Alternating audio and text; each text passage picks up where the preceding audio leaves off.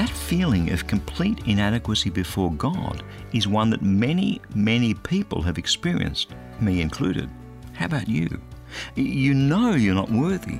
You know you'll never be good enough. Hi, I'm Bernie Dymet, and welcome again to Fresh.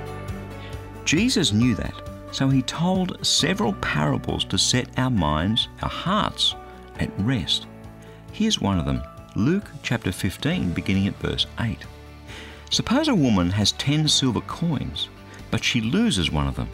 She'll take a light and clean the house. She'll look carefully for the coin until she finds it. And when she finds it, she'll call her friends and neighbors and say to them, Be happy with me, because I found the coin that I lost. In the same way, it's a happy time for the angels of God when one sinner decides to change. Jesus always, always goes after the one the one lost sheep, the one lost coin, the one lost child, the lost you, the lost me, the one. And not necessarily the best one.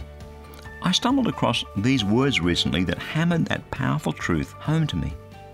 God found Gideon in a hole. He found Joseph in a prison. He found Daniel in a lion's den. He has a curious habit of showing up in the midst of trouble, not the absence of it. Where the world sees failure, God sees future.